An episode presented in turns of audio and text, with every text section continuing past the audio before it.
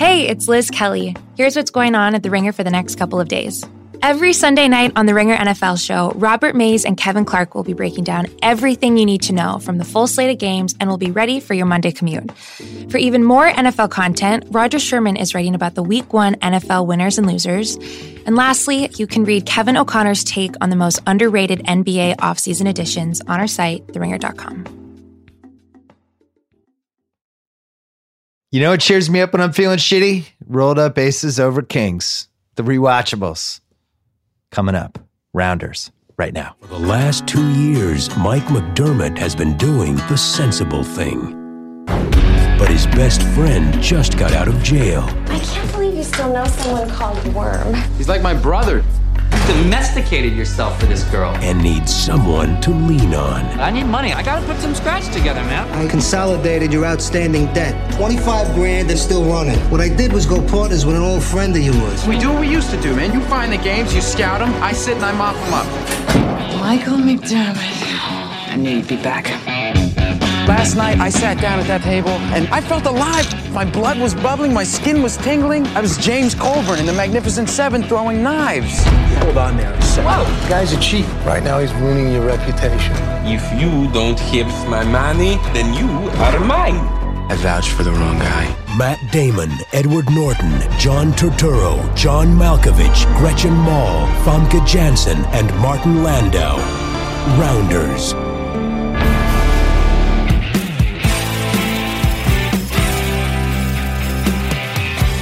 Sean Fennessey's here. Yes. I'm here. We've been circling this movie for a while, and there's a reason to do it. It's the 20th anniversary of Rounders, which has belatedly become one of the best sports movies. And is a slow burn movie, and the kind of has the slow burn that uh, doesn't happen anymore, but happened in the 90s a lot, where movies could kind of come and go and people could miss them. And then they would start gaining a run, ironically, because they were rewatchable. Yeah, I think also you were very responsible for helping build some of the cult of this movie, right? You wrote about it in your column. I remember you did a Curious Guy column with Brian Koppelman and David Levine. That was after it took off, though. Yeah, yeah, that was like what, probably 06, something I did a time. movie quotes. I used to hand out movie quotes as NBA awards, and I had been at page two for less than a year. And in spring of 2002, I handed out Rounders quotes. And I remember when I did it, I told my editors I was doing it, and they were like, Rounders? Like, it was one of those. It wasn't, I think I'd done Top Gun the last time I'd done like mm-hmm. more big movies. And I was like, no, Rounders is, I feel like it's a thing. I feel like it's, all my friends watch Rounders. Like, it's happening. What did it, did it have like a TBS run or was it HBO? What was it on that it made it, shot it into the, the jet stream of consciousness? It, it was just in the cable. You know, it's actually a really good cable movie. There's not like sex. There's not. It's not super violent. There's only some swears, and that's it. So mm-hmm. it, it's one of those things that could run on TNT, but could also run on the HBO thing. For me, I saw it on a date with my wife. I liked it. I didn't love it. I thought the poker stuff was hard to understand the first time you watched it. I also didn't know that much about poker. yeah, we should talk about that. Yeah. And so I didn't get like all of a sudden he was up 60,000. I didn't get the Oreo toe. I just missed things. And I had this illegal cable box, lived in Charlestown, that we got from a guy named Big Al. And they would run the pay per views, and you'd have like, you know, 20 pay per view channels. And each week the movies would change. And all of a sudden, so it was like channel 112, it would be Rounders. And it was just on constantly. So you'd be like, oh, it's eight o'clock. Oh, I'm halfway through Rounders. You would jump in. And Rounders quickly became super duper rewatchable. And within about four or five, I was like, I'm in. I love this movie. I think I had a, a very different experience with it because I didn't see it in theaters. I did. I was becoming obsessed with Ed Norton at that time. This is hmm. kind of right in the middle of the Ed Norton moment, but it's it comes right after Good Will Hunting, and I, it was just before I went to college, so I didn't see it. And then I went to college, and like many people who live on the East Coast and go to college, I got really into poker when I got into college. Yeah. And if Rounders was on TV all the time, and the World Series of Poker was just starting to creep into the consciousness on ESPN at that point, it had been on that network for a long time. This is pre Chris Moneymaker. Yeah. And So we're the- talking October 98. yes, that's when the movie comes out. I'm I'm in college about a year later, year and a half later. And I don't know. It just it's it's it's so addictive and it's so rewarded the rewatch. Like most movies, if you rewatch them, become they become like a family member where you can kind of hear them off in the distance and you can quote the lines, and it, fe- it feels like nice to be around. But this is a movie that if you pay attention every time, you get a little something new. Yeah. which I think that's why they made it the way that they did. I think that's why they kind of just throw you into the lingo. They throw you into the world. That first scene, if you don't know anything about poker, if you're just Jack and Jane Doe, and you know Mike McD starts talking about the turn and flopping the nuts and all the phraseology that comes into the movie, you must have been so confused Yeah. because they- they're not they don't hold your hand in any way, and that's actually what makes it so good. Right. And that's what leads to the slow burn. When I saw it, I just didn't know a lot about poker. And on top of that, um, there hadn't been a lot of poker stuff in movies and TV. You know, you look at a movie like Maverick, Yes, which is actually kind of an underrated movie. I love Maverick. Yeah. I, I don't think it gets the credit it deserves. The Jodie Foster, the sex tension with her and Mel Gibson, I'm not sure it was there, but um, but for the most part, really good, well written movie. William Goldman. Um, but for the most part, there just weren't a lot of poker scenes. And when you saw cards in movies, it was usually the bad guys playing cards in some kitchen. Yeah, I don't know how much you want to talk about the hands in the movie Rounders right now, but if you look at the hands that come in movies before this and even after this, and I'm obsessed with poker hands in movies, Yeah. they're all ridiculous. The Cincinnati Kid is kind of one of the great poker movies of all time, but every hand in that movie is absurd. It's like Yeah. I've got four kings, and then another guy's like I've got four aces. You Right. know, and that in Maverick, there's that great, hilarious, so over the top scene at the end between James Coburn and Alfred Molina and James Garner, and you know Coburn says like I've got two pair eights and eights. You know, like everybody's got four of a kind every time, and that's just if you play poker, that's not poker. You, I, I've had four of a kind maybe 15 times in my life, and I've played a million, two million, 10 million Right. hands. It just it doesn't happen that often. So this movie was one of the first times, especially the more I got into the game, you felt like even though some of it is fantastical and ridiculous, there was real attention to the specificity of the game and what it could actually be like to be in a hand. And the dialogue of it. Yes. How people talk stuff. at the table. I, I went from not playing poker ever and going to Vegas, probably starting in 94, 95, and going twice a year, maybe. Going to Foxwoods a couple times to play blackjack. Never even occurred to me to play poker. And within two months of rounders in the legal cable box, it became like, hey, I'm going to go to, telling my girlfriend, I'm going to go to Foxwoods. I'm going to be back at like four in the morning tonight. what? To play blackjack? No, I'm going to go play poker. By yourself? Like the like suspicion, like I'm cheating. Yep. I'm go I'm going to uh you know I'm going to New Hampshire with some mistress I have. Um, but it just I just wanted to play, and it's an infectious movie. I think I asked I did a curious guy with Koppelman and Levine um, in 06 after the movie had blossomed, and it was like the poker boom was that the biggest reason um, this like Chris Moneymaker was that the biggest reason this movie belatedly took off. And he said it was that, but it was also the whole cam Yeah, yeah. uh, for the whole cards where before you watch poker and you could see it in the Johnny Chan scene in this movie, you had no idea what the guys had. You're Yes. just they're just studying cards and you can't see. But once they put the cameras in, poker became fun to watch. So that happens right as Rounders is taking off. And the irony of Rounders is it didn't do well. It had Matt Damon after a monster, monster movie where he's an A plus list celebrity all of a sudden. It had Ed Norton in this really nice run that he was having as one of the best under 35 actors we had. It had John Dahl.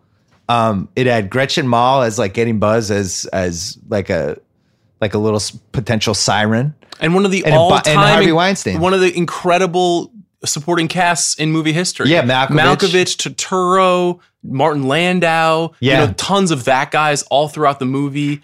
It's a sports movie. It came out at the right time. It was like October. It felt like a time it should have come out.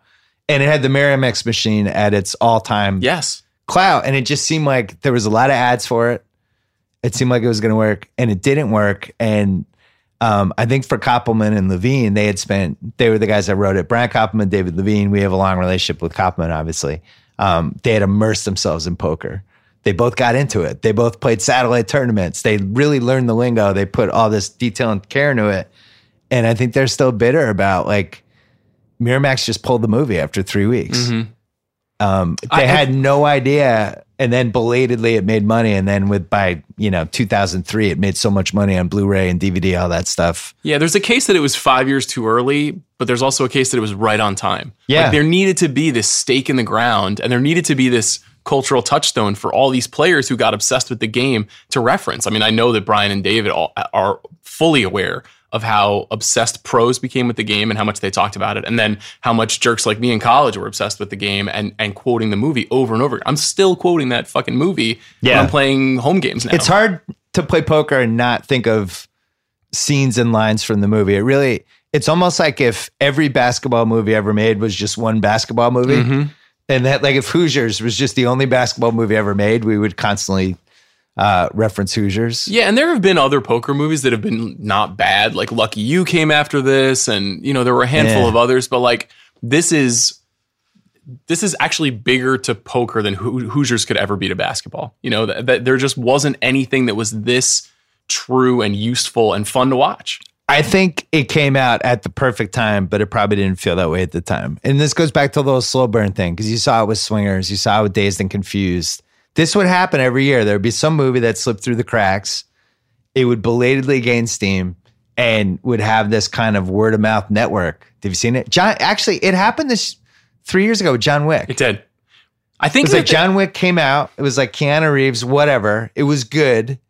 And then it had a run and then it became a thing and it led to John Wick too. So I guess it can still happen. I think you're explaining the DNA of what makes a great rewatchables episode, though, because Yeah. there's either Jaws, which everybody agrees is perfect and we love it and it'll be in the canon forever. But for the most part, I think the most fun movies to talk about, the most fun movies to do this show on, and some of our most popular episodes are, are movies like this. They're Yeah. movies that people are like, God damn it, I have such a relationship to this movie. Yeah. This is this is a great one. Um, we should mention only 65 on Rotten Tomatoes. Insane. The, the, the, reviews of this movie are weird. The reviews, David Ansen of Newsweek murdered it. Peter Travers of Rolling Stone didn't really like it. Nobody liked it. I, I, I went back and I was reading some of the reviews last night, Variety.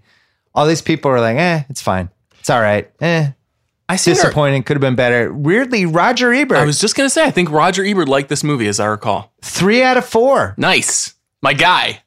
You gonna denigrate him again? It's about time, Roger. it's about time you had a good opinion. Um, and this was in a run where Damon has one of the great three movie, like just for for characters slash Can I, can I- rewatchability slash um, how unique the characters were. Good Will Hunting, Rounders, Talented Mr. Ripley. can I give you my um my theory on this stage of Matt Damon's career? Please. So Matt Damon is a very handsome and accomplished young, exciting movie star, and he keeps getting cast essentially as the same guy. And this character is called Matt Damon is lying. In all of his key roles in the beginning of his career, Good Will Hunting, this movie, Courage Under Fire, and especially the talented Mr. Ripley. He he's just dishonest, and it's because he's got this baby face. He's got this innocent affectation. He left out School Ties, which was like his breakout School role. ties, and he's evil in school He's ties. evil. Um, but he, there's something like so naturally likable about him as a movie star actor that you, if you cast him as somebody who's like a little bit scummy under the surface, it, it's really effective. Yeah. And producers and directors like clearly saw this in him and kept putting him in this position to be like a little bit untrustworthy, a little bit might make the wrong choice. Like that's where the tension comes in movies. And he's been able to kind of change that over time. Something like The Martian, he's just like a good guy and we root for him. But at this stage, I love that that Good Will Hunting, Rounders, Talented Mr. Ripley trifecta, all Miramax movies, all handpicked by uh, Harvey Weinstein at this time. But he they really got how to put him in a great role. What was the Grisham movie he did? Uh, Rainmaker? yes, The Rainmaker. Yes. That was the only one where it it just felt like he was off. It, uh, he hadn't learned how to just be Matt Damon yet. He had to have that little edge that you're talking about. and he was too pure at that time too. I mean, that's a movie that really should have worked, right? It's that's a Francis Ford Coppola movie.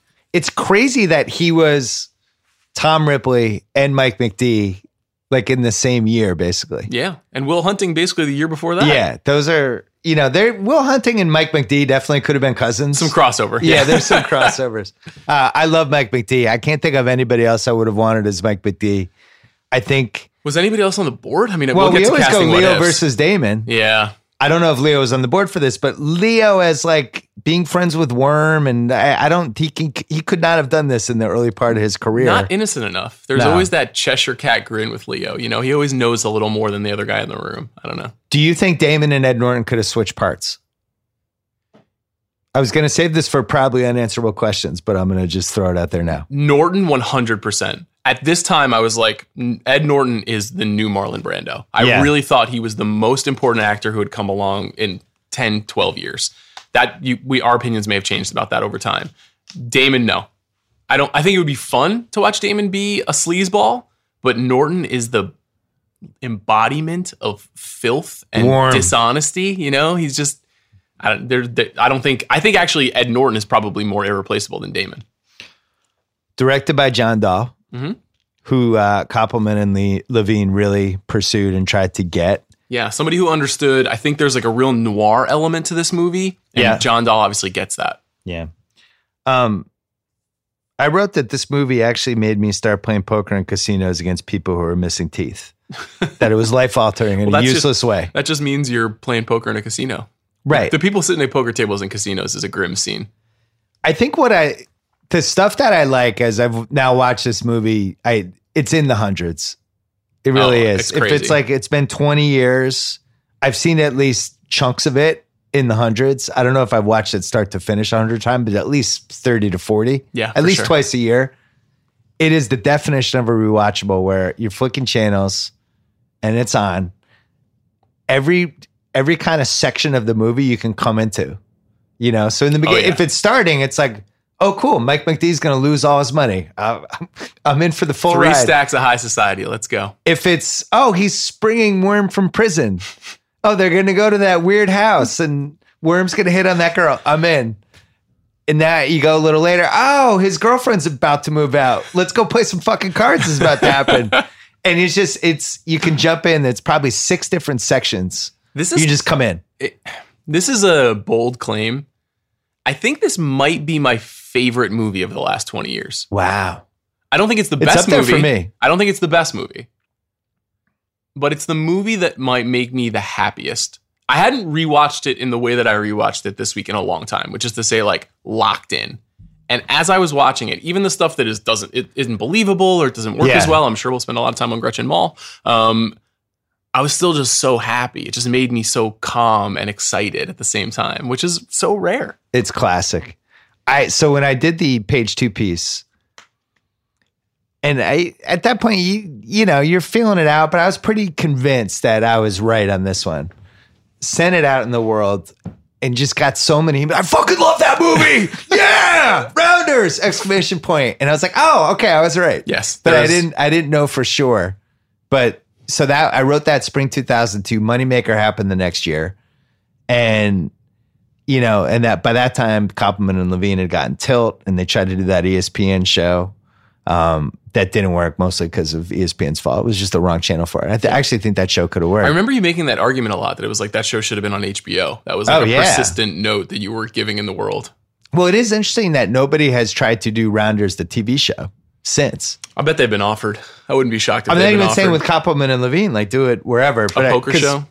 I think the stuff I like the most about this movie after watching it a million times is, you know, like when they go to uh, Atlantic City and they show up at the table and all the dudes from Chesterfield are there and Dame's like, oh, welcome to the Chesterfield South. and it's all those little nuances of just these fucking losers that are just really good at this one thing and they know how to run a game and they have like respect for each other. They don't really want to take each other's money. Let's just basically molest the tourists and take their money. It's a little like working at the Ringer. Yeah. um, there's a lot to go through here. We should probably we should probably hit the categories because um, there's just a lot going on. There's so much. I I, I, literally just copy and pasted the entire page of quotations from this movie because I couldn't didn't know how to pick stuff. It it does have about as many quotes as we've had for. We haven't done some of the classics yet. This movie has is is up there for classics. Just you can rip off 25 quotes. Let's do one break and we'll come back with the categories. Do you find yourself distracted, forgetting things, making mistakes at work? A quality night's sleep makes all the difference. The right mattress is the difference between resting and just laying down. The Lisa mattress, the product of more than 30 years of experience in mattress engineering and hundreds of hours of testing, comprised of three foam layers that provide cooling, pressure relief, body contouring, and support. Over 300,000 happy Lisa sleepers agree. Lisa gives them the rest they need. All you have to do is you get up to $160 off the Lisa mattress or 235 off the luxury Superior mattress and free shipping on the Lisa mattress. Here's what you do. Go to lisa.com slash rewatchables. Ships direct to your door in a convenient box with free shipping and free returns. Enter promo code rewatchables at checkout and you're done. Lisa.com slash rewatchables. Promo code rewatchables. L E E S A dot com. All right, the most rewatchable scene of Rounders. I have five. The opening scene. Mike McD loses his shirt. I'm going to go on because I don't think you have the spades. You're right. I don't have the spades. I need to discuss that scene with you. Okay. Number two, Mike McD's poker comeback. Let's just play that because it's just fucking unbelievable. You know what cheers me up when I'm feeling shitty? What? Rolled up aces over kings. Is That right? Yeah. Check raising stupid tourists and taking huge pots off them. Yeah. Stacks and towers of checks I can't even see over. Playing all night, high limit hold'em at the Taj, where the sand turns to gold. Fuck it, let's go. Don't tease me. Let's play some fucking cards. Let's play some fucking cards. Gets me so fired up. Same. The guitar riff. I'm just like I'm so ready to gamble. It's like in swingers when they're when they're about to hit Vegas. Like, hey man, Vegas, Vegas. You know what the thing is though? It, it's a little bit of a of a cheat, and you know because you and I played cards on the same night earlier this summer. Yeah. and I think you remembered what it's actually like to It's play so cards. bad. It's so slow. It's slow and awful. boring. The and people are terrible. You're all Joe. You're everyone's Joey Knish. No one's Mike McD. No. you know, no. Everyone has to grind to make a little bit of money and have and have even a modicum of fun. But this movie makes it sound like you're getting a jet engine and you fly down the tarmac, and, And you, you know, every hand is four kings versus uh, full house. exactly. It's just not that way. Yeah. Um, when I, when we played poker, you just put your AirPods in and you and don't interact with everyone. My favorite thing to do, my favorite thing to do in my life is to get in my car, drive all the way to Vegas, and then just sit at a poker table for eight hours, not talk to anybody and play. That is Yeah. the most calming thing I can do. Wow. All right. So that's second. The Johnny Chan scene, which I didn't know any poker players. I kind of remember Doyle Brunson, didn't know anyone else. And then Johnny Chan, who's one of the big winners of this movie. 100%. That scene's amazing. Um, everything about it's awesome. I love the fact that the the Russian lady has just intimate familiarity with with World Series. the hand between highlights. Chan and Seidel. Yeah. Oh, look at the patience. Uh, that's a classic. I'm sorry, John. I don't remember. Yeah, right. amazing Classic. lines. Mike and Worm trying to win everything back. Yep. I've gone on runs like this before. Mhm. And then finally, the final scene Mike McD versus Teddy KGB. Those are five fairly iconic to legitimately iconic rewatchable scenes. What is the most rewatchable scene in this movie, Sean Fennessey? Couple of um, runner-up nominations. Yeah. The Judges Game. I love the Judges Game. Yeah. Uh, just Mike McD putting people on hands. Every movie like this needs a moment to show you how smart the lead character is. This is a perfect example of just like when he points out the hands of every single judge in the room, and then Judge Marinacci is like willing to give him a clerkship because he put him on one hand in one game. of- I don't even know what they're playing high low stud maybe in that room. And then the other nomination is um the scariest scene, but I think one of the best made scenes in the movie, which is the trip to Binghamton and the card game with the with the police officers. Oh, The municipal workers. Yeah, that's a really the the that shot of them getting their ass kicked after they've been caught when uh you know Norton's doing the mechanic stuff is pretty amazing stuff. Really cool, like really tension filled. In a movie that like the stakes are always kind of up and down. You don't really know like how dangerous is grandma. What Yeah. is K- KGB really going to do in that scene when those cops are kicking the shit out of them? That's really good. Um, my favorite scene the most rewatchable scene I think is the opening scene because I think it's it's a testament to it drawing you in. And I love the the, the soundtrack and I love Mike McD rolling in with 30 grand and and getting the three stacks of high society and sitting down to play and starting to explain the game and the kind of nuances of the game. You know, voiceover has become like a real no-no in movies over the last 20 I, you years. know where I stand. I hate voiceover. But in this movie, it really works. It's really effective. And he's voicing over the first 10 minutes of the movie, basically. I have one quibble, and I'm, I'm going to go into it right now. That final hand between him and KGB in the opening scene, Mike McDee's holding ace nine. KGB, of course, we know is holding aces. The board comes down, and I think it's ace nine eight. And then another eight comes, or excuse me, another nine comes, giving Mike his his full boat. Also giving KGB his boat. And then there's a rag on the river. KGB is so sure of himself that he's won that he just shows Mike his aces, drops the cards on the table, and walks away. But there's a chance that Mike McD could have been holding pocket nines, giving him four nines, beating KGB's boat. I've never heard anybody talk about this. You're talking. This is the opening scene. the when, opening yeah, scene. Yeah, yeah. How how how did KGB? He was so sure that his boat was better than Mike McDee's boat, but he, Mike McD could have had a. start. It's just one of those very random card things. You where should I'm have like, saved this for picking nits. I, I I just I can't get it out of my head since it happened. It's like if Mike McD had four nines, then what happens? KGB has to like come back to the table and it's awkward. I, don't- it, that just it's that's the only thing about the movie that really bugs me. He just looked at his face. Mike McDee's face. Yeah, he's, he's just devastated. Yeah, he read his holds face. up those aces. He doesn't need to see anything else. he read his face. That's what I thought. Yeah, I guess I don't I, know. I would still want to see the cards. My favorite scene, the most rewatchable scene for me, is Gretchen Mol moves out of the apartment. you not, but not the moving out part. Just when when they get to that the apartment. All the stuff's gone. Ed Norton does the woman or the fucking rake speech. Yes. And then Mike McDee's wheels are turning, leading to fuck it, let's go. Let's play some fucking cards. The music, it gets me so fired up. It's great. It's like almost like a sports movie scene. That's my favorite scene. I love all these scenes though. What's age the best? I don't know if this is the greatest opening line in movie history, but it's certainly one of the most memorable. Mhm. I don't I would like to see that list. What's the greatest opening line in the history of movies? The first line of this movie is listen, here's the thing. If you can't spot the sucker in your first half hour at the table, then you are the sucker. It's great. Fucking great way to open a movie. So good. I don't know what what is the best opening line in the history of movies. Jeez. That that list has to exist on the internet somewhere. I don't know. That's a really good It's question. a really good one. Maybe that this sounds like a column you can work on over your Oh, geez. vacation. Thanks, Bill. Uh, another thing that's what's aged the best. And so again, the category is what's aged the best. So as the years go on, how has that helped this movie? There's billions DNA in this. We all have billions at the ringer. Mm-hmm. And you watch Rounders, and it's almost like watching Tracy McGrady and the Raptors.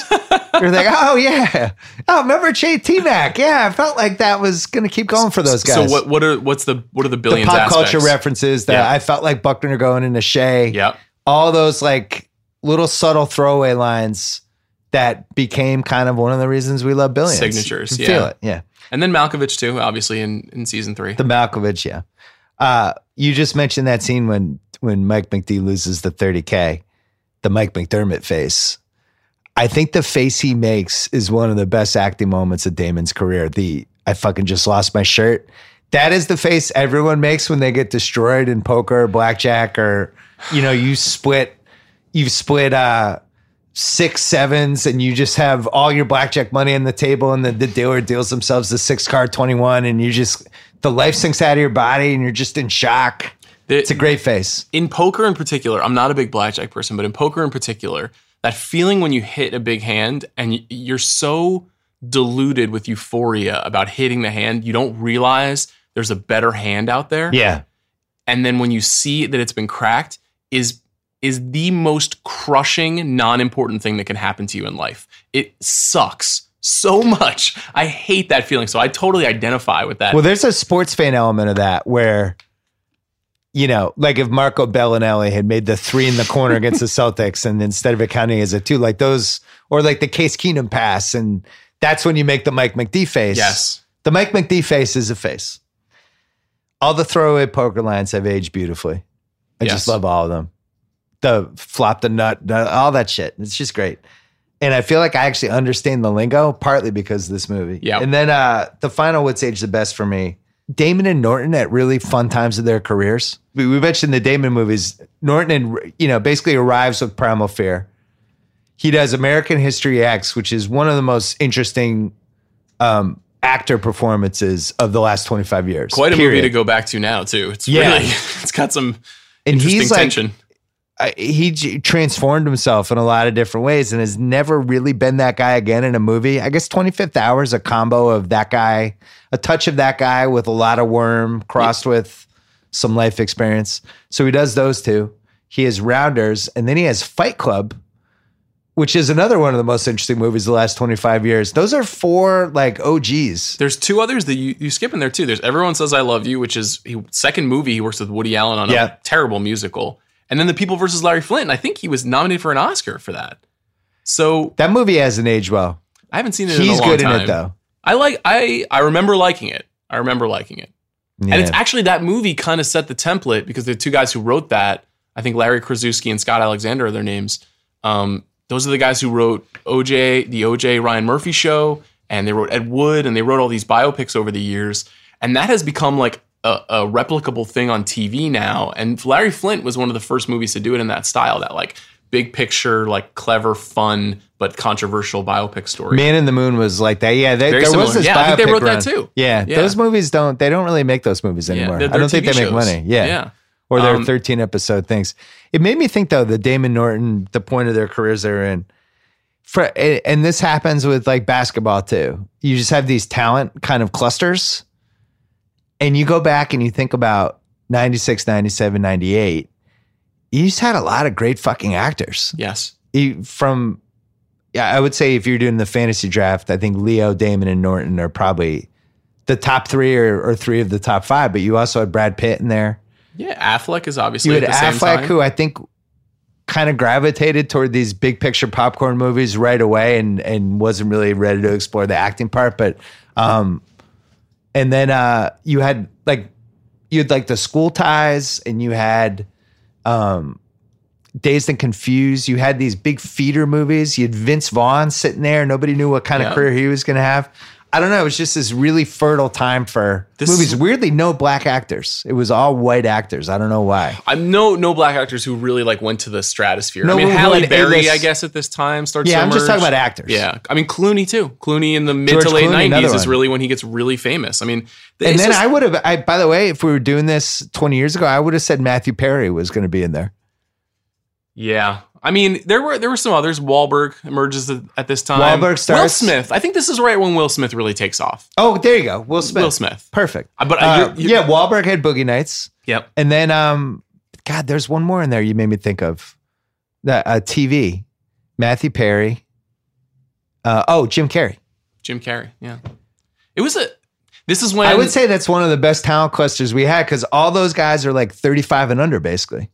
They. Yeah. I mean, if you're talking like '93 to '99. Yeah.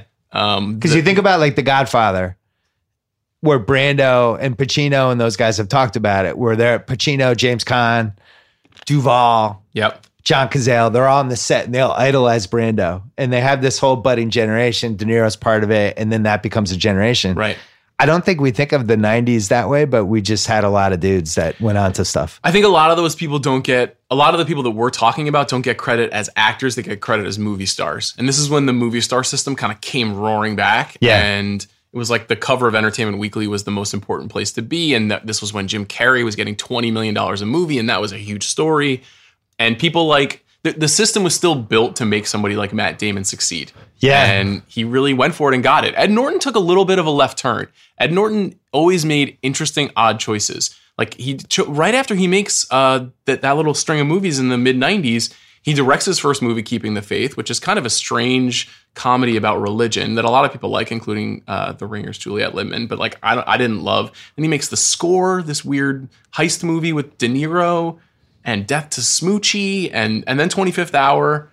And you know, 25th Hour was probably the best movie he made of the 2000s. It, I agree. It's one of But my, that's I one of my favorite like- movies. I felt like he had five or six of those. Yeah. Yeah. And, he, had, um, he had some good ones. I don't know what happened. The Illusionist, that was a cool movie. I like The Illusionist. Yeah.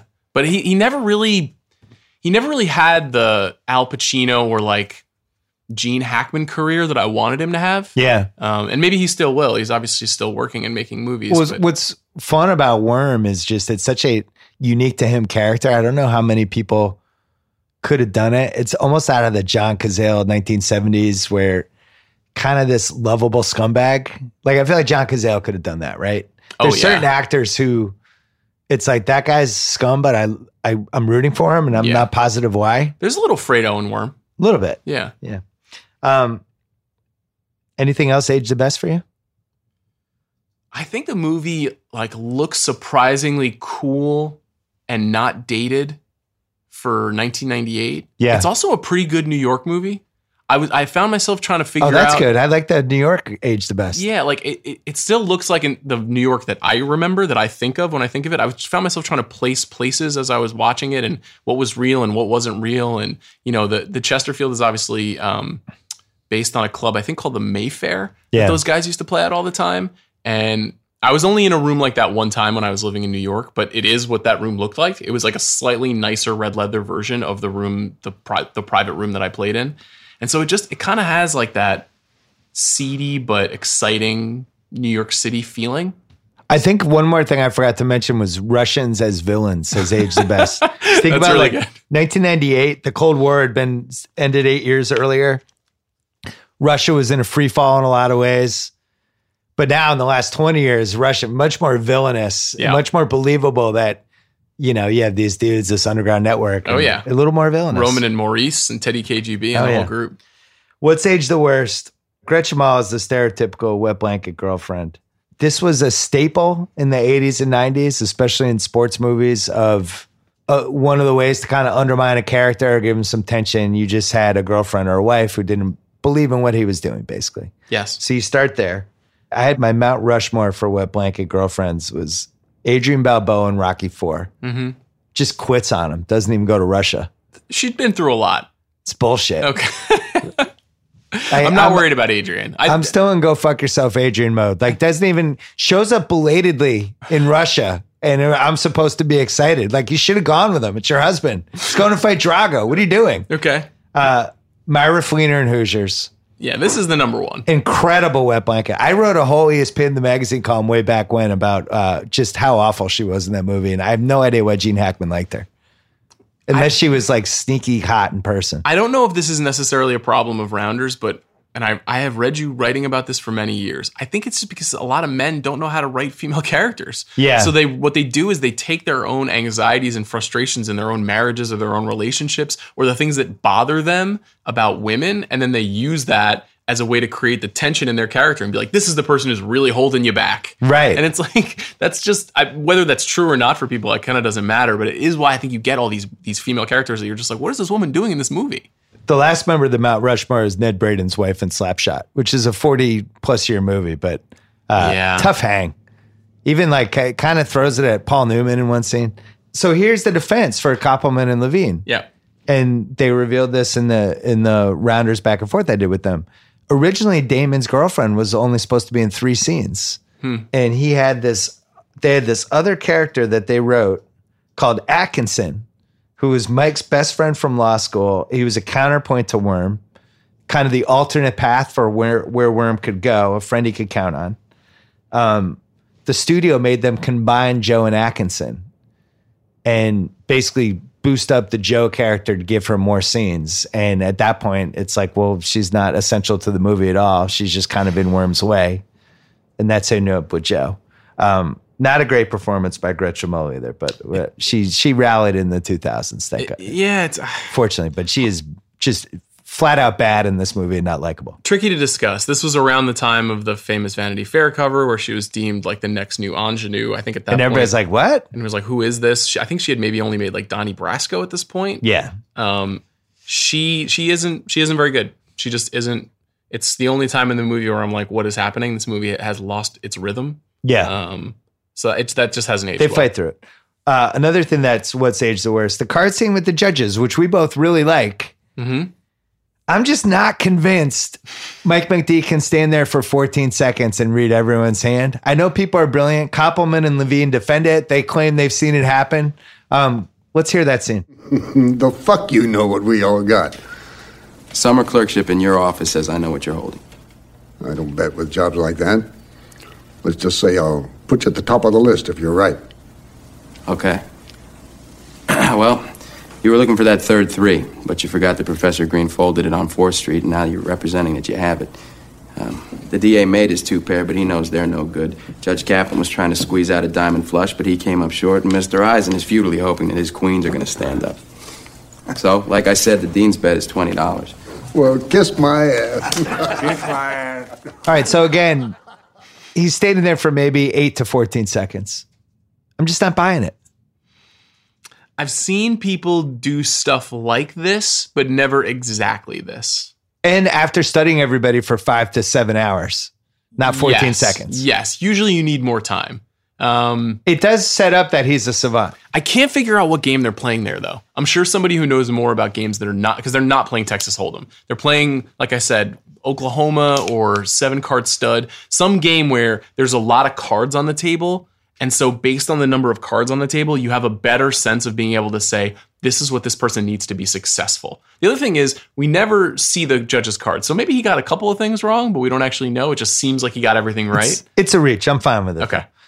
Martin Landau's character I described as a cross between a law school professor, Professor Confucius, the fairy godmother, and Red Auerbach.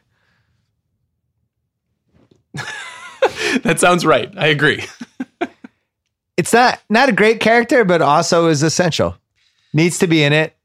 I didn't He nom- only has a couple scenes. I didn't nominate this for most rewatchable scene, but I do love the scene where he tells him the story of leaving the yeshiva. Which time? Uh, Which time when he tells the story? when he meets him at the bar and he pour, he's pouring him gin, always gin. Yeah. I, I I really like that scene a lot. Um, you know, movies like this need an old guy. You always used to say that about Grantland. Uh, You, the- you need an old guy. Yeah. and, and like this movie, Charlie re- Pierce was our old guy. He was, yeah. Yeah. I remember when he left the yeshiva.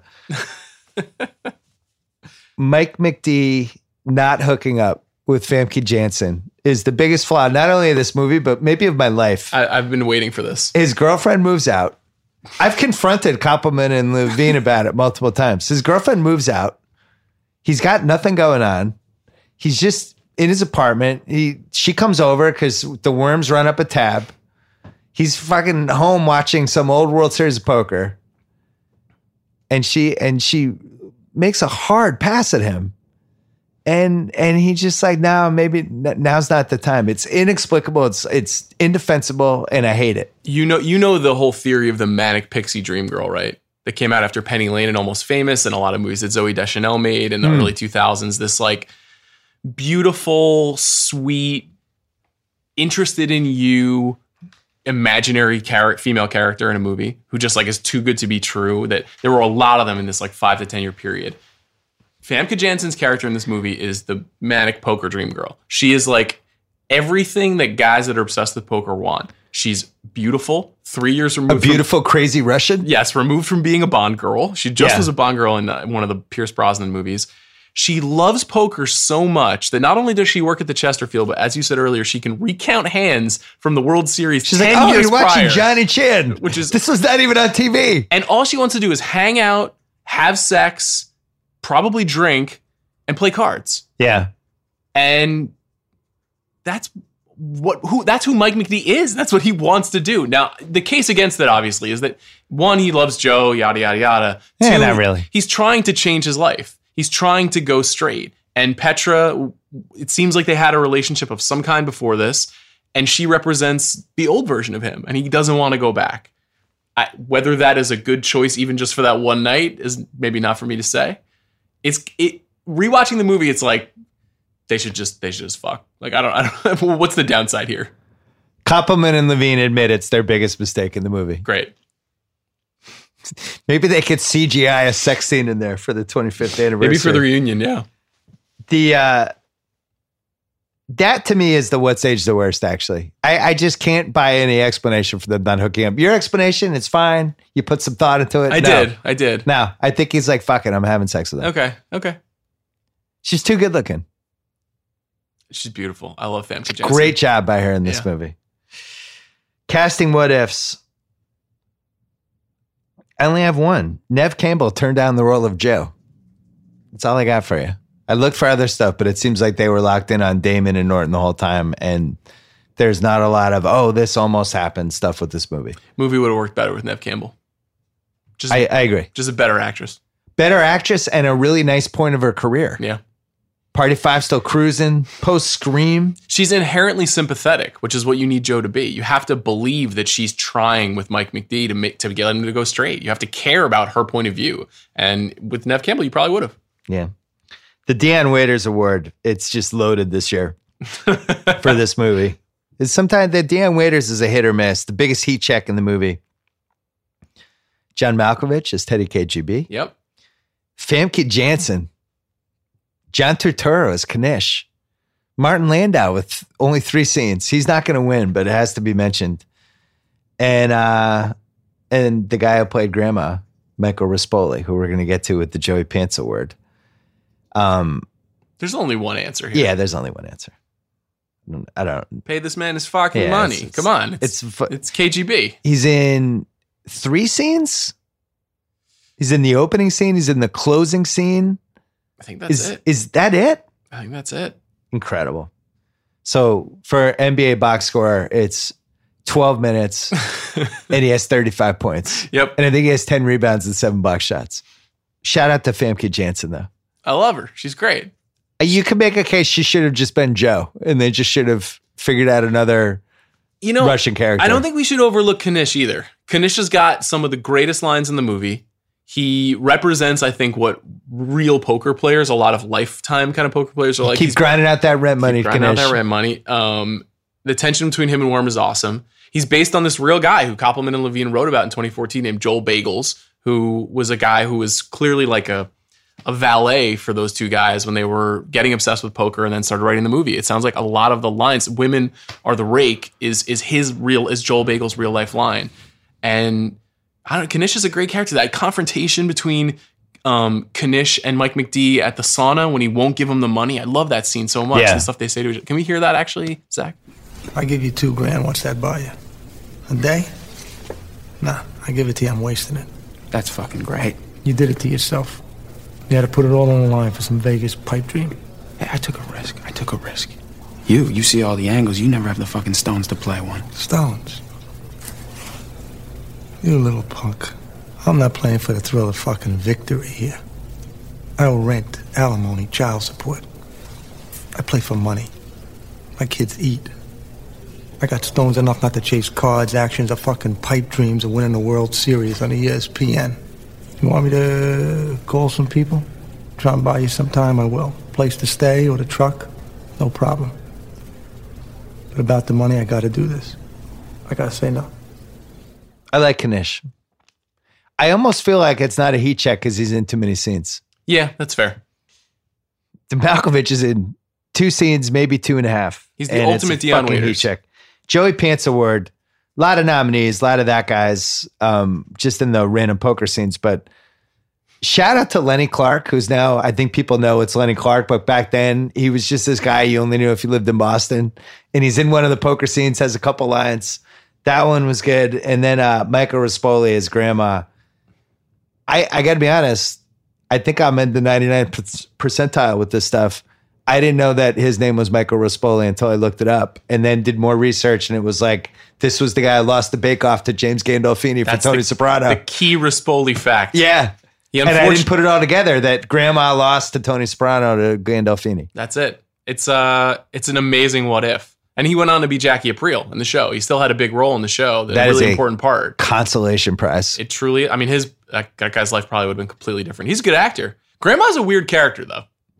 Not sure. Uh, not sure what his deal was with Teddy. What was his arrangement with Teddy KGB? There's some questions. I can't understand really though how the money stuff works at the end. Like, is Grandma supposed to be upset? Whose money did he lose? Like, did Mike McD walk away? yeah, with why his was money or- Grandma upset if he's getting his money anyway? He got paid off. I, I I couldn't figure any of that stuff out. I also the whole listen. I don't know a lot about the uh, the underworld, but the whole I took the guy's juice and now it's this. It just seems completely arbitrary. Yes, it's like, hey, you owe me 15k. It's like, why?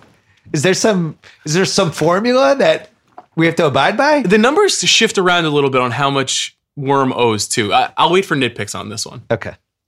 Half-ass internet research mentioned that in the original draft, Joe is only in three scenes. All law school scenes filmed at Rutgers University. Oh, interesting. My I, in my head, I thought it was John Jay that it was what it was based on. I think they call it like City Law School or something. Yeah. In the name of the school. Malkovich acquired his convincing accent by having a Russian woman read all of his lines first and then mimicked her accent. Let me ask you this: Is it convincing though? Well, I, am just reading what was in the internet research. okay.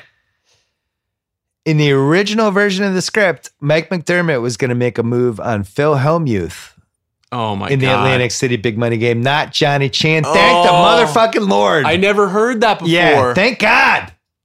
you hate Hellmuth. I don't hate Hellmuth. I just think I, I'm so glad it was Johnny Chan. Hellmuth is one of the great characters in sports history, in my opinion. One of the great figures in the history of all sports. He's sports. certainly polarizing. He it's is- like Skip Bayless crossed with poker. I I live for guys like that, not because I like him or think he's a good man. I do think he's a good poker. You're just player. glad he exists. It's amazing he exists. Yeah. He makes poker so much more interesting. To this day, he's still at the World Series this year. He pulled some wild bullshit where he called a guy out for no reason. Like that's great that that's happening. That kind of drama is good. I'm pro Hellmuth too, and I find him annoying.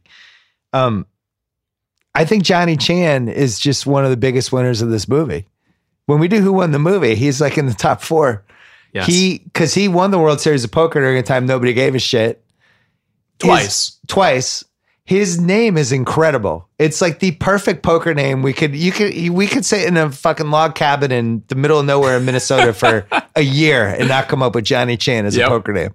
It's so good. One- Johnny Chan. Poker is a sport full of people with amazing names and amazing nicknames. So that's Yeah. that's part of it. But two, you're right. He's like the Muhammad Ali of boxing. He uh, he like stands alone in the poker world with the- because of this movie. Yeah. And if they make the movie 10 years later, it's Phil Ivey.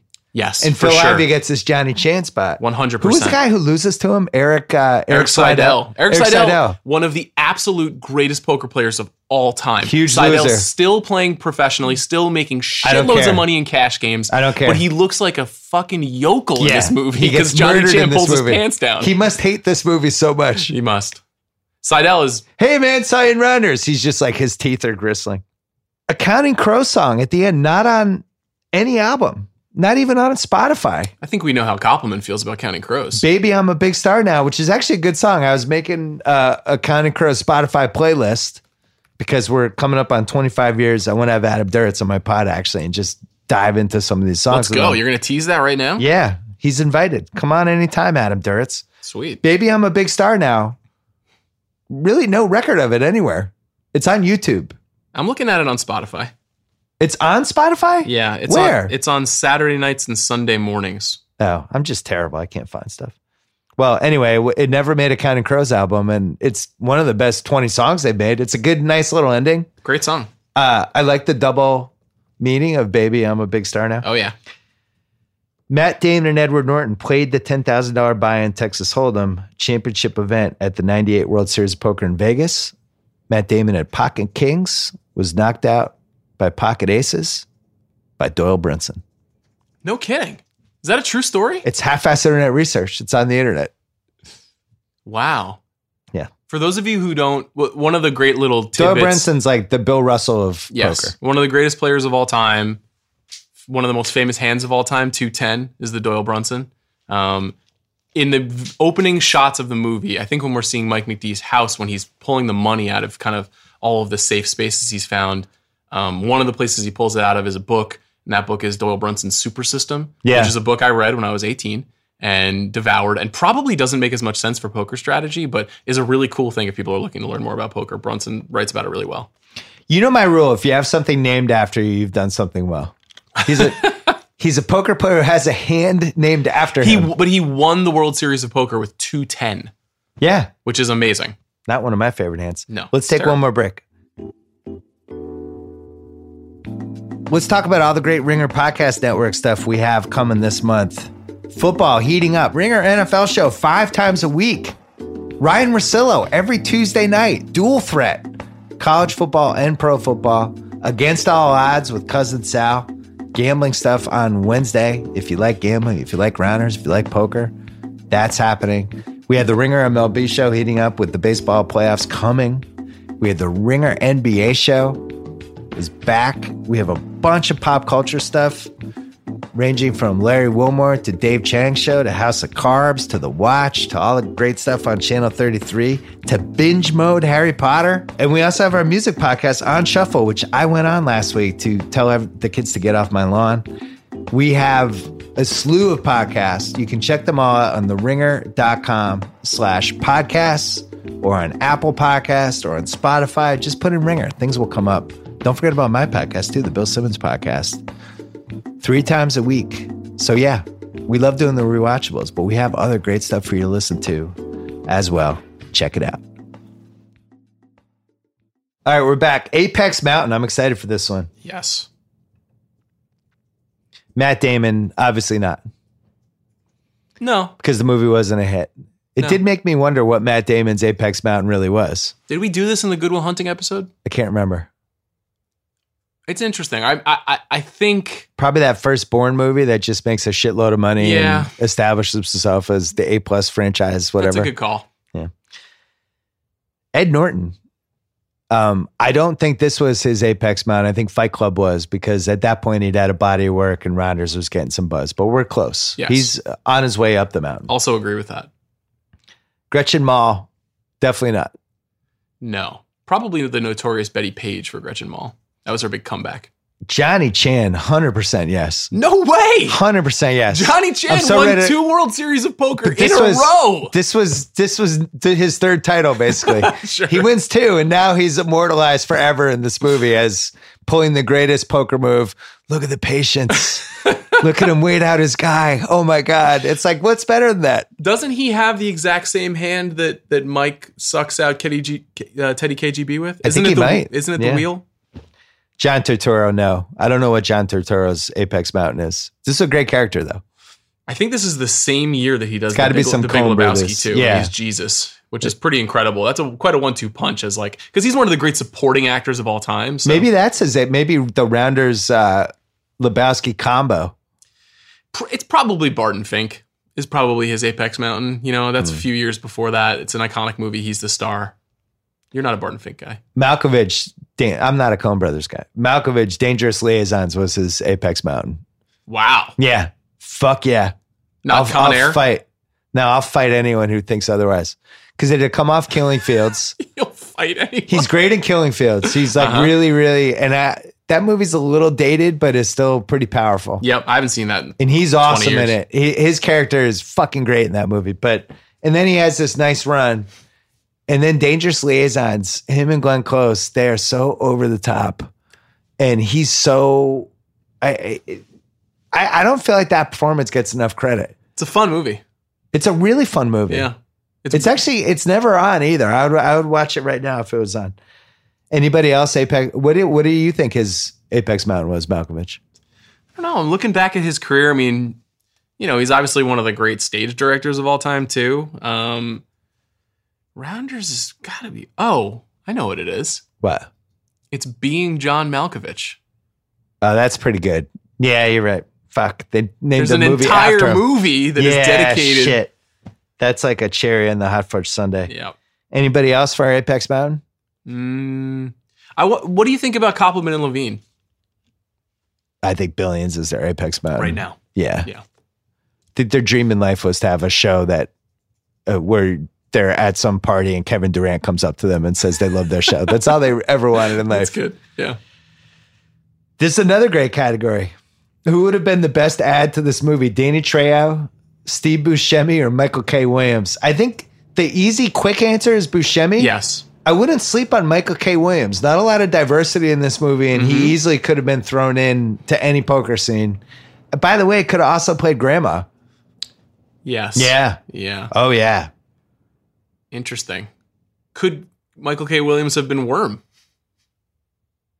Wow, that's. But that goes to like Black I Rounders. knew, would I knew you were going there. I would love Black Rounders. Can they make Black Rounders? Sure. Let's make Black. The Ringer Films presents Black Rounders. Black Rounders would be incredible. Michael K. Williams is Worm. Who's mm-hmm. Mike McD? Is Michael K. Williams too old to be Worm? Probably. Shit. All right, we, we'll go back to the drawing board on that. So you say Buscemi. I I think what you said is right. It's the easy one. You could just see him at that table at the Taj when they're all together. You know, you can see him at the Chesterfield. He just he just fits into this movie. He's a New York guy. Mark Ruffalo's They Knew for the most overacted scene and or scenes. Grandma scenes are rough. I, I'm not quite sure what to make of Grandma. I don't like the uh, dog abuse as a dog lover. I don't That like how he treats the weird. pit bulls. Yeah, it's like they.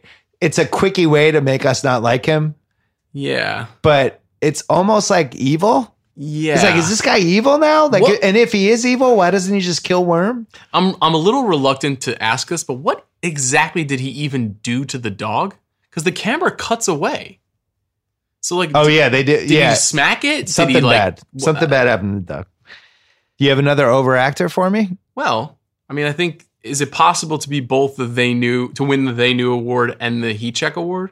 Because there's like case the Oh, wow. KGB You're going there. We're doing this now. is like a little bit of a reach. Two grand? All right, I'll call the two grand. I'll gamble. Don't splash the pot. You're on a draw, Mike? Go away. This one is not good for you. And in my club, I will splash the pot whenever the fuck I please. Okay. It's a little bit of a I'm trying too hard. And it's not because Malkovich isn't captivating. He's fucking captivating in the movie. And everything he says, I laugh at. But I'm not sure if I should be laughing at everything he says. There has to be some menace. There has to be something that scares you about Teddy. And in a lot of ways, he's like kind of a oddball, like shut in, poker playing, Oreo eating, quasi Russian. And his accent is super weird and exaggerated. And that makes the movie fun. But I'm not sure that it's good. So I had this in Age the Best and forgot to say it before. Teddy KGB's accident accent, I wrote ridiculous in 1998. I kind of love it in 2018. I- and I think I'm used to it, is why I love it. Yeah. But I, I remember in the movie theater, it was the biggest flaw of the movie. It was like, what the fuck is Malkovich doing? What is this accent? It was so over the top. It's such a choice, you know? Like it's in a way in a movie that feels like pretty natural. yeah. He's completely unnatural. But it I, I'm not even criticizing it. Like I think it works and it's I say 20 years later, 100% works. I actually love it. I like it's so distinct. It's fun to imitate. Yeah. Very aggressive. it's it's almost like a parody of bad Russian accents. I'm actually proud of ourselves that we haven't done too many That was the first Teddy one. KGB impressions. Oh, they're coming. Pick a nits. We'll start here. You feeling satisfied now, Teddy? Because I can go on busting you up all night. This is what Teddy KGB says after he takes 60K off somebody who might be like the head of the Russian mafia for all we know. Yes. I just think he's killed immediately. I don't think he gets out of the Chesterfield at that point. You're gonna taunt you're gonna taunt the Russian warlord that you just like fucking you just stole stole a hand from him and took his money and you're gonna fucking dance on his grave? Like, what are you doing, Mike McD? This is a good point. What a heat check. All right. I'm laying this down, Teddy. Top two pair. It's a monster hand. I'm going to lay that down. He says that after he finally realizes the Oreo tell. I have two questions about the Oreo tell. It's a controversial moment in the movie. Okay. Question number one Mike McD is so good at poker, it takes him 14 seconds to read every judge's hand and face at this judge's game. He plays with Teddy KGB for 20 hours. Oreo tell never clicks, just misses it each time. I don't have a defense. It's the biggest flaw in the movie. Teddy KGB is so good at poker. He's just in the basement cleaning out people. Has the most basic tell I've ever seen in my life. Um, if I eat this Oreo, if I don't like my hand, I won't eat it. If I do like my hand, I'll eat it. And just cleans out people for years. It's an interesting choice. I think if the movie was less good or less sophisticated, it wouldn't seem that weird because, like we were saying at the top of the show, most poker movies are so obvious with everything that they do. Like, think of like Casino Royale, where like everybody at the table has fucking five kings or whatever. Yeah. This movie is so nuanced and it tries so hard and does so well at showing you what a lot of poker is actually like that this one thing, the tell, which is such an important thing, and they do such a good job in that scene at the Taj with all those guys. Yeah. And they show people like touching their face and tapping the, the their cards and the nervous ticks that they have at the table. Stuff that like I picked up on immediately and try so hard not to do when I play because I'm so mindful of it. The fact that there's one that is so obvious in the villain of the character is just it, it's just kind of nags at me. I, it, it, On the other hand, I saw this movie in the movie theater. They're making it for an audience that doesn't really know poker. and it went right over my head. I didn't even realize that till the fourth time I watched it. Really? Yeah. Oh, I see. I remember even specifically at the beginning watching it and being like, "Oh, he didn't eat the cookie." But you knew more about poker than I did. Yeah, a little bit, a little bit. It, it, it is. I think it is the most criticized thing about the movie: the obviousness of Teddy's tell, and also, you know, I was talking with somebody about this recently. The fact that Mike McD basically tells him he knows his tell, in one sense, is effective Well, because. so that that was go ahead. Go I ahead. had that next. Go ahead. Let's let's talk about it. Why does he tell him? So I, I used to for a long time I used to complain about this and I thought it was a problem because he's like I don't I don't have all night but like he did have all night you know I, Yeah. it kind of makes no sense why, if you found out his tell why don't you just annihilate him on every hand Yeah. you could probably get his money in like ten It would be like hands Belichick in some football game finding out the tell of some defense and then just going across the sideline and telling the other coach. Yeah, I it- figured out what you're doing with your cornerback. the the the counter argument It's here a mind game, right? the counter argument here, which I think is credible and makes sense, and I, I bet this is what they were thinking is, and Mike McD says like he rattled him, he rattled KGB. Even KGB could be rattled. A player as good as him and as intimidating as him, and the minute he's rattled, his game falls apart. He's got no confidence, all that aggressiveness, and so when his game falls apart, Mike can really attack and really get after him. And it's a, I guess it's a calculated choice, but I don't know. I mean, Because he says normally I would have gone up busting him all night, but So then he decides to bust him immediately. Like it's one of those things where Yeah. if you catch somebody's tell and you can throw them off their game by no telling them that you know their tell. The other thing too is like show when to show your hand when you're laying something down is a very interesting strategy. And Mike showing Teddy his hand when he lays it down and telling him that he's laying his hand down is one of those things where like whenever somebody does that at a table in Vegas when I'm playing, I'm always like that guy's a fucking idiot. Right. That guy is like doesn't have enough security in his game to know that he shouldn't show anybody his hand ever, unless you've been playing for 10 hours and you want to show somebody that you actually laid one down and had it. it's a great line. Very good. Laying this down, Teddy. It's a monster. Top two pair. It's a monster hand. I'm gonna lay this down. How is Worm not a smoker? Has anyone, any movie character ever been a more likely smoker didn't smoke than Worm? I actually did some research on this. Could have put this in half-assed internet research. Decided not to. Saved it for right here. Okay. Ed Norton, anti-smoking. Didn't want the Worm to be a smoker. Didn't want to have smoke cigarettes and all that stuff. Interesting. Doesn't like cigarettes. I think also it works in the plot of the movie because you know he has to play for smokes in, in, in the joint when he's in prison. Right, but doesn't even smoke. So he doesn't smoke. Biggest reach in the movie. Mike McD's law school professor loans him 10 grand to set up the final scene. The cost is that Mike has to sit through another yeshiva story. I love it, man. Why are you why are you shitting on Martin Landau? It's 10 grand for one more. When I was in the yeshiva, I uh I wrote when I wrote about this movie, I wrote I actually would have gotten up and been like, you know what, I don't need the 10 grand. I'm just gonna rob a liquor store. I can't sit through another yeshiva story. This is gonna be this is kind of bullshitty, but I'm just gonna put it out there. Yeah. I think that there's a kind of a weird bond between Irish people and Jewish people. Okay. And I think that there's a Mike McD professor Yeshiva? relationship there, the yeshiva thing, that metaphor. There's a kind of like, I don't know. There's like an a, an underdog thing that that those tribes of people agree on, and that whole storyline makes a lot of sense to me. I grew up with a lot of Jewish guys. I'd like to throw the Italians in there too. Sure, sure. The, the ethnic whites, you know. Um, I I don't like know, just something that makes sense there to me. So you like the yeshiva? Do you, I, I you like, like, it. I, I, Petrovsky? I, I like the old guy. Yeah, Petrovsky. Yeah. it was funny when he had when he kind of circled back on uh, Entourage, Mm-hmm. which had been just dormant of any creativity of anything for like three years, and then the Bob Evans character came back, played by Martin Landau. That's right. But there was like a a, a splash of Petrovsky in him too. Yeah, just a drop. We should also we'll never do crimes and misdemeanors for the rewatchables unless Yeah. it's like season nineteen. but that movie is incredible, and he's incredible in it. And One um, of our for both of our personal favorites. What Crimes a and movie that Misdemeanors. is. All right, another nitpick. We actually have answers for this. Mike McD starts out the final Teddy KGB showdown, 10 grand. How does he end up with 60? Beats Teddy straight up for the first 20K, baits him into coming back to the table. Why isn't it just 40K? So Koppelman and Levine, when I did the curious guy with them, they said they made it clear and it's subtle, but they made it clear that Teddy KGB reloaded because you see more reload chip things on the thing. Right. And they actually fought for scenes where where they reloaded, but there was like only so far they could go with the minutia of poker before Mhm. it actually just became boring. It's Mhm. like, hey, he reloaded. Here's it's like just move the thing along. Makes sense. So 60k he finally ends up winning. It seems like it should be 40, but it's 60. There's something weird about Teddy KGB rebuying though. Yeah. You know, buying back into his own. Like once Mike McD had 40k, why didn't they just call it a day?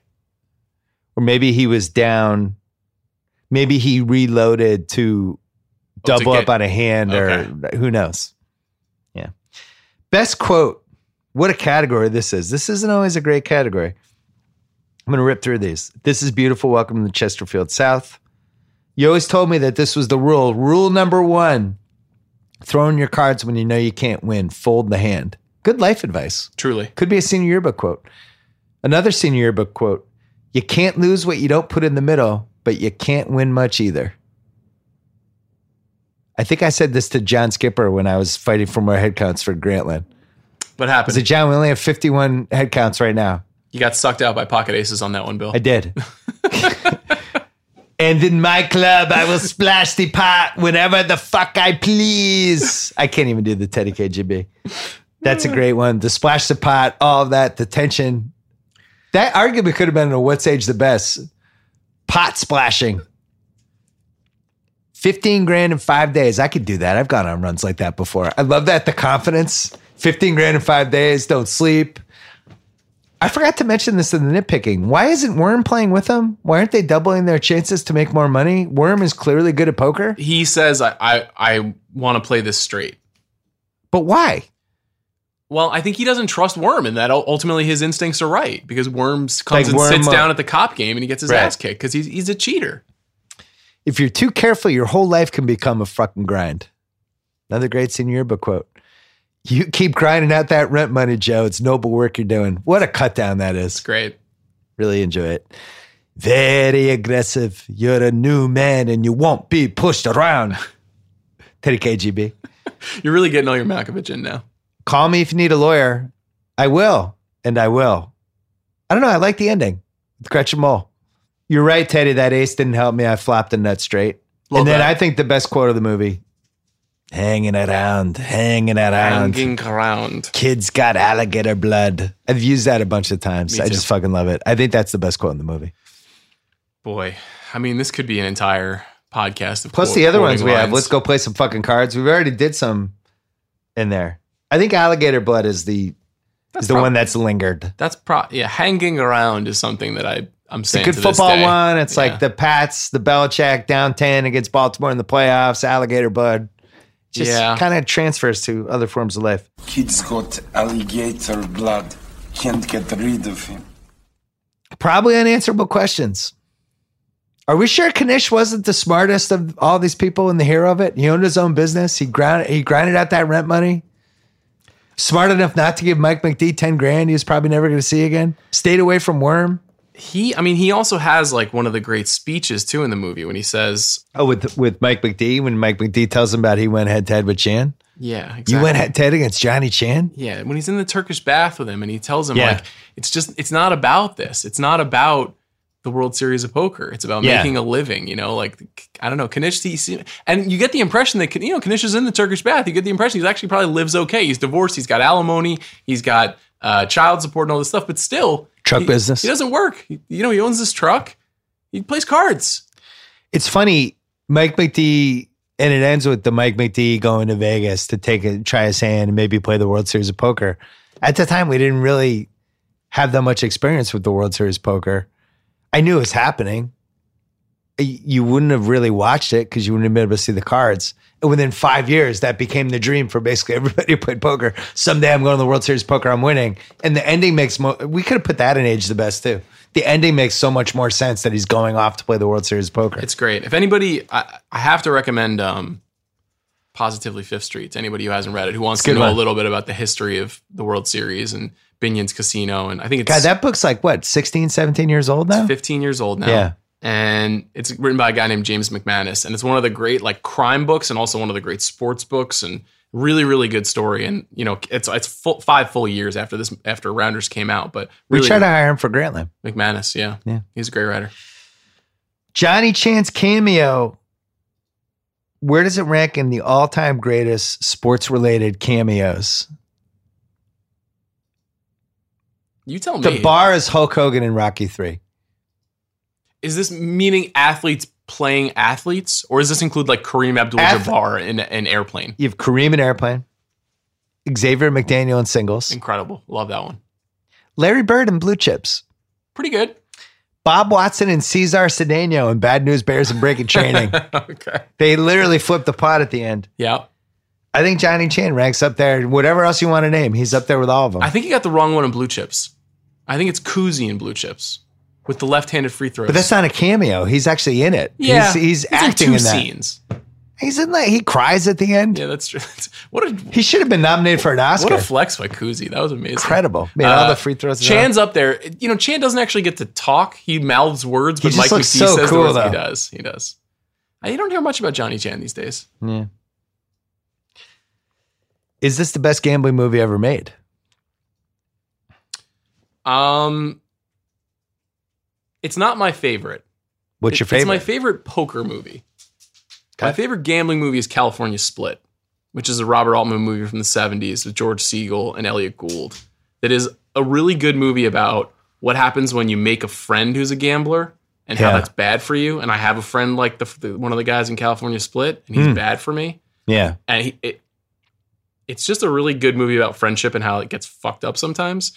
Rounders, I'm sure, I'm sh- I have no doubt that Koppelman and Levine are California split guys, and there's a little bit of Mike McD and the Worm in, in, in those two guys. Um, so, but it, I, I think as far as poker movies go, like Rounders is so head and shoulders above everything else. It's not close. I have like five friends like the California split guy.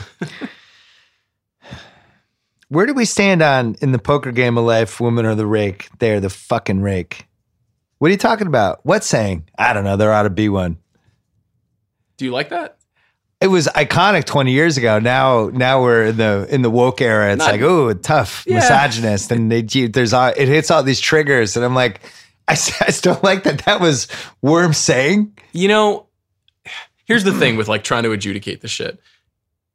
It was 20 years ago. It was 20 years ago, but not just that, but this is a movie about dirtbags. Yeah. Like, this is how dirtbags talk. You know, she closed her legs too fast. That's one of Worm's great lines in the movie. You know, know, stole from Chinatown. you know, like that. The, that stuff is just emblematic of, of the way that guys are, and whether it's like good or bad, I don't know. But it's it's not. This isn't a movie about the president of the United States. It's not a movie about somebody in the in the Navy. It's like these are card playing, prison dwelling dirtbags. Where did Worm go after Binghamton? In my 2013 mailbag on Grantland, I got this question, sent it to Koppelman and Levine, and they answered it. Here's what they wrote. Worm meant it when he said highway time, but he needed to fill his pockets for the road. He found his way to a backroom game in the Bronx, far away from KGB's territory. Unfortunately, he forgot that he'd heard about this game from the guy he'd fleeced for cigarettes in the Prison Hearts game. that guy had been released to saw Worm and chased him halfway across town on foot. We actually shot that scene, edited it, edited it, and screened it too, and it ended up on the cutting room floor. No kidding. Yeah. So I that's where that. Worm went after Binghamton. Okay, I buy it. Um, here's what they think. This is what they said five years ago. What they think happened with Worm.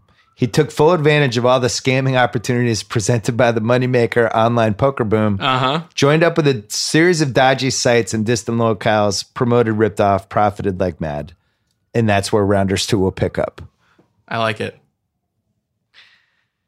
Um, one more unanswerable question: Are we sure Mike McD's girlfriend gave Petrovsky the ten grand? I thought about this too. Why would Joe do that? How would Petrovsky know? He wouldn't. And also, Mike McD is like a proven kind of a, at least worst case scenario half scumbag. let's just go back to Petrovsky giving him the money in the first place. What the hell is he thinking? Ludicrous. A kid who he sees is basically a bad student who doesn't show up on time. It's a terrible. who has a move. gambling problem. Yeah. Ten grand is a lot of money now. Imagine if somebody who who worked at the Ringer, who we didn't trust at all, Yeah, who like was failing grand. out, asked us for ten grand. You would never give it to them. Uh, I think who would it be? Can we go through the entire staff? No, let's let's maybe off mic. but it, it is an amazing thing. Like uh, the if I were Joe, I also wouldn't give it to him. There's a weird thing where Joe has that look at Mike McD as he's walking away, and she's behind the window pane, and she's Like- like, like "Did I, they're did I gonna have screw another up?" round? Yeah, Yeah. exactly. They're gonna Yeah. go around again. Uh, yeah, but I don't know. We don't. We don't know for sure if Joe did that. What year would have been the perfect year for Rounders to be released? Last unanswerable question. I mean, we talked about this a little bit up top. I think it was No, right give me an time. actual year.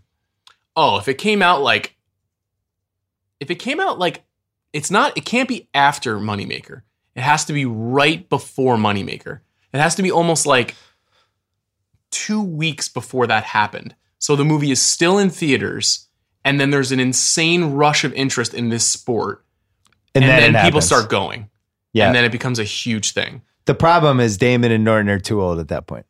I actually think for just the legacy of the movie, it came out at the perfect time. The optimal time for the movie, maybe a year later, Mhm. maybe after Fight Club.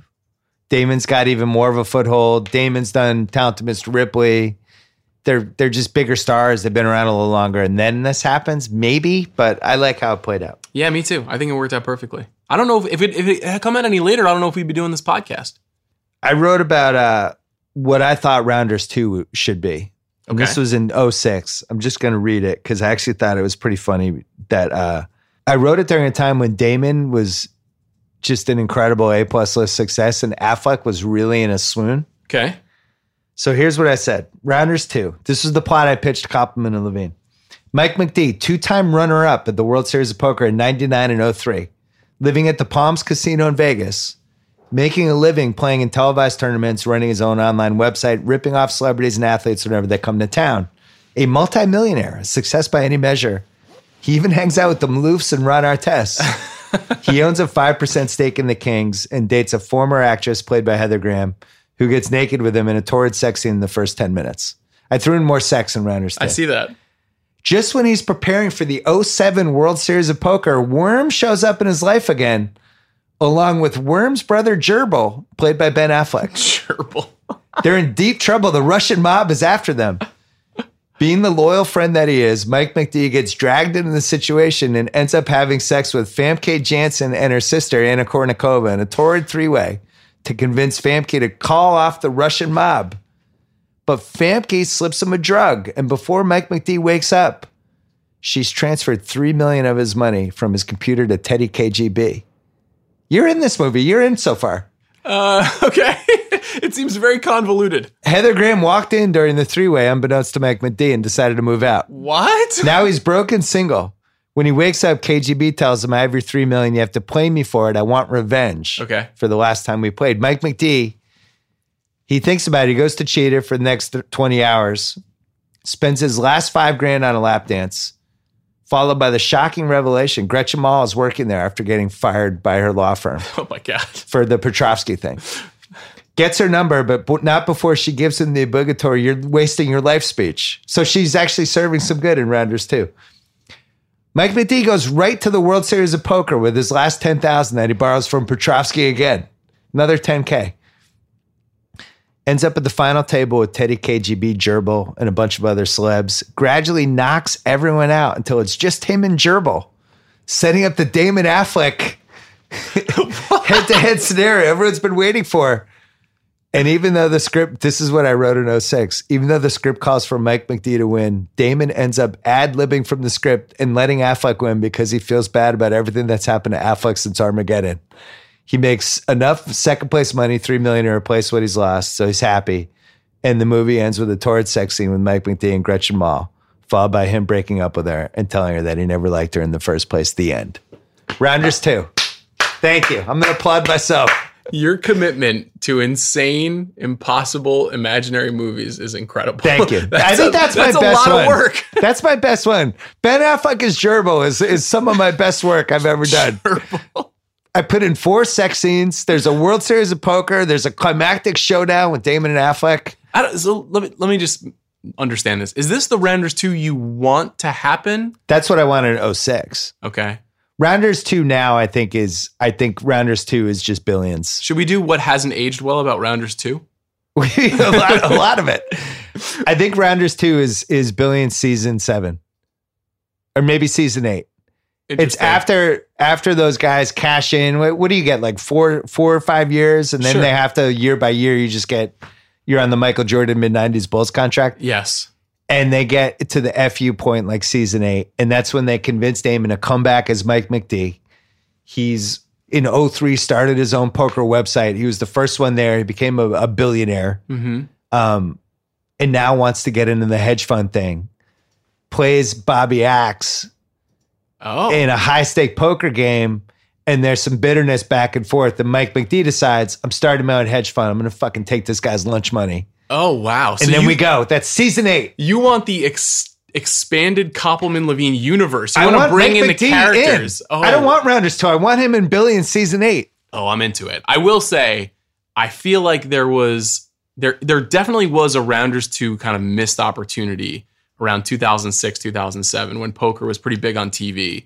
And you could have just had that Damon character. was too popular. he was too big. There were probably a million reasons why And Ed happen, Norton, I think, is quirky about it. the really, really like the realistic version of that movie about Mike McD being like the older guy and these like 19 year olds coming in and busting up the games and figuring out new ways to play and spending all day playing online and changing some of the conventions of the game. Like I, I was a I was a reporter at a magazine in 05 and I went on a poker cruise to do a story about the poker boom. And so I was on this cruise for like eight days and I spent time with pros and I talked to a lot of people. Sounds like when you pitched. I didn't honestly. It was pitched to me. It's funny, but it did, it got me even more obsessed with the game when I did it, and it was so interesting because I would play at night and I would sit down with these 19 year old kids, and I was only 23, 24. Right. But I, I would sit down with these 19 year old kids, and they would annihilate me, and they would play in ways that I had never seen before in home games. They were so aggressive, and they were ch- like all the stuff that Mike McD is talking about in this movie did not apply to them. And I always thought it would have been cool to see his character, who was young but old school, Yeah. get kind of challenged by a new generation. I always thought that would have been a fun movie. So he basically, if you assume he goes, I mean, the, the last what if of that movie is what happens when he goes to Vegas? Does he do, do well? You assume like he actually becomes a really good poker player and he's in this Phil Ivey, Daniel Negreanu. Yes. He's in that whole class of guys that kind of rise up and become the new establishment. Yep. And now he has to deal with all these whippersnappers.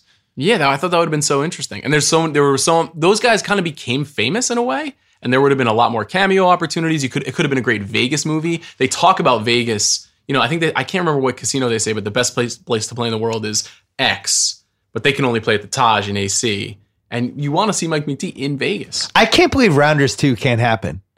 Why did we create Ringer Films for, for no other reason than to make Rounders 2 happen? so we're announcing it today. It's a let's go. announce it. I'm just talking those guys and do it. They have a lot of juice right now. They could talk Damon into it. Rounders 2, it's 20 plus years later, and you would think he's just like super wealthy and living in living in Vegas, right? I think if you definitely, I think that would be a, I think that'd be a great entry point. And now Damon is like, you know, pushing, he have family and 50. kids? Yeah, He's become Knish, Yes. but as like a multi whatever, and he's tied to uh, poker websites. Gambling's becoming legal. yes. I think it would be great. That'd be one way to go. The other way is I I've always been dying my whole life for the crossover between movies and a TV show or two TV shows where taking a character from one universe. I talked about this on the Rewatchables a couple weeks ago when Salami from The White Shadow showed up on St. Elsewhere, That's but right. Coolidge was the janitor and they had to pretend and one guy thought he knew and but like I always thought that could have worked yes. take the character and put him in. They basically did this with Teddy KGB and Billions last year. They they it's it's essentially the same character. He's just a hedge fund guy. I'm saying take Mike McD and you're moving him in. What if it was Worm who infiltrated Worm's dead. Worm's not alive. Oh man, R.I.P. Worm's not alive. That's sad. Worm's not around. All right, last question. Who won the movie? I think it's Malkovich Wow, I wasn't expecting that. because Malkovich's character is the most memorable. He is the most quoted. He is the person who I think people still are using as like the the phrasing in uh, at tables to this day. Now, it's not Damon's biggest movie. It's not Norton's biggest movie. In many ways, it was not a financial hit. It's it's not necessarily what John Dahl is best remembered for. Koppelman and Levine obviously have they go on to a lot. It's Famke Janssen was about to be an X Men. You know, John Turturro has been in bigger movies. Like, but for Malkovich, for I think especially for men of a certain couple of generations, this is the one where we were just like, Malkovich is fucking crazy, man. He's awesome. Like he, he doesn't give a shit. He's just gonna go for it. So I'm going Malkovich. Strong case. I'm going Damon because I think this is like an old school Tom Cruise role. Mm-hmm. Color Where- money. where it's just like you just need a star. There's not really a lot going on with the part other than the dialogue's really good. But Yep. if you're like, all right, describe Mike McD to me, hmm. Um, he's in law school, but he's not a very good law student, and he's friends with somebody he should be friends with, and he likes poker. That's really it. Yep. Somehow makes me really care about the guy. I, I don't know how many guys pull it off. If we just go through and you just put all the guys from 90s in that role, it's like, is this movie as good with Ben Affleck? No. Is this movie as good with Leo? No. Brad Pitt? No. Like, just go through everybody. George Clooney? No, too old. Like, however you want to play it, he's the only guy who pulls that that character off. I think Ed Norton could have done it. Is the ironically the only other choice. I buy that. I buy that. I guess I just think that Damon was going to be fine no matter what. And Yeah. and because it's a movie star part, there's something inherently like blank about his character. Even if you feel like he's real, he's never going to go too far, too crazy or be too good. You know, he always has to be somewhere in the middle. So, but I, I think that's a really good case. And obviously he goes on to be like one of the five biggest movie I stars. mean, you ever. could argue Koppelman and Levien win the movie because how many like TV slash movie writers do we even know? It's true. I mean, and they, they, They- they basically just got Knockaround Guys off of this, right? Yeah, but then it led to a whole bunch of stuff. They've been in profile. They've had, they've done 30 for 30s. But like in that world, how many do we know? We know Steve Zaillian. Yeah, I mean, I know a lot of people who do. Well, you know stuff. them. I'm saying yeah. like how many normal people know who wrote a movie or who wrote a TV show or who runs it? Like even like a sh- uh, Succession, a show that we like. Yep. I can't remember the guy's name who does that. It's Jesse something. Jesse Armstrong. Jesse Armstrong.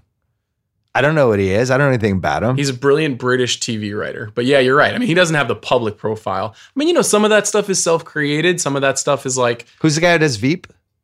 uh, it used to be Armando Iannucci, and now Right. and now it's who Jesse Armstrong worked for, and now it's David Mandel who worked on Seinfeld and Curb and a bunch of other shows. I know all these people because I'm obsessed with this stuff, but most, people, don't. You're right. And Koppelman and Levien did a nice job of positioning themselves in this whole guys pop culture world that had Yeah. really started in the late 90s. And there was this whole run of guys being guys and people who idolized Double Down Trent. And You know, you're probably the shit I right. wrote about in my column. It's pro- it's it's probably Koppelman and Levien because they they have like thriving careers and and this is a thing. It's so hard to make something that people actually love, and people like me and you actually love this movie. Yeah.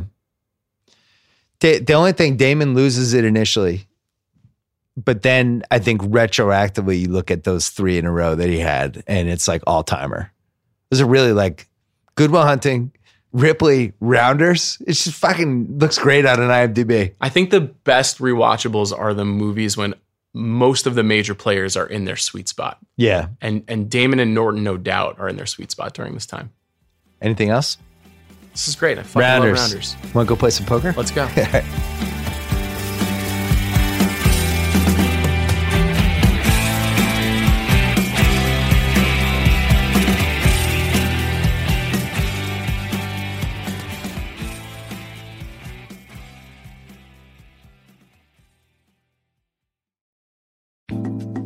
Thanks to Leesa. Remember, they have 30 years of experience in mattress engineering. 300,000 happy Leesa sleepers agree. Their Leesa mattress gives them the rest they need. Order yours online right now, at leesa.com slash rewatchables with promo code rewatchables. Try it risk-free for 100 nights. Ships direct to your door. Convenient box, free shipping, free returns. Get up to $160 off the Leesa mattress or $235 off the luxury Sapira mattress with free shipping at Leesa com slash rewatchables. Enter promo code rewatchables, L E E S A. Leesa.com slash rewatchables.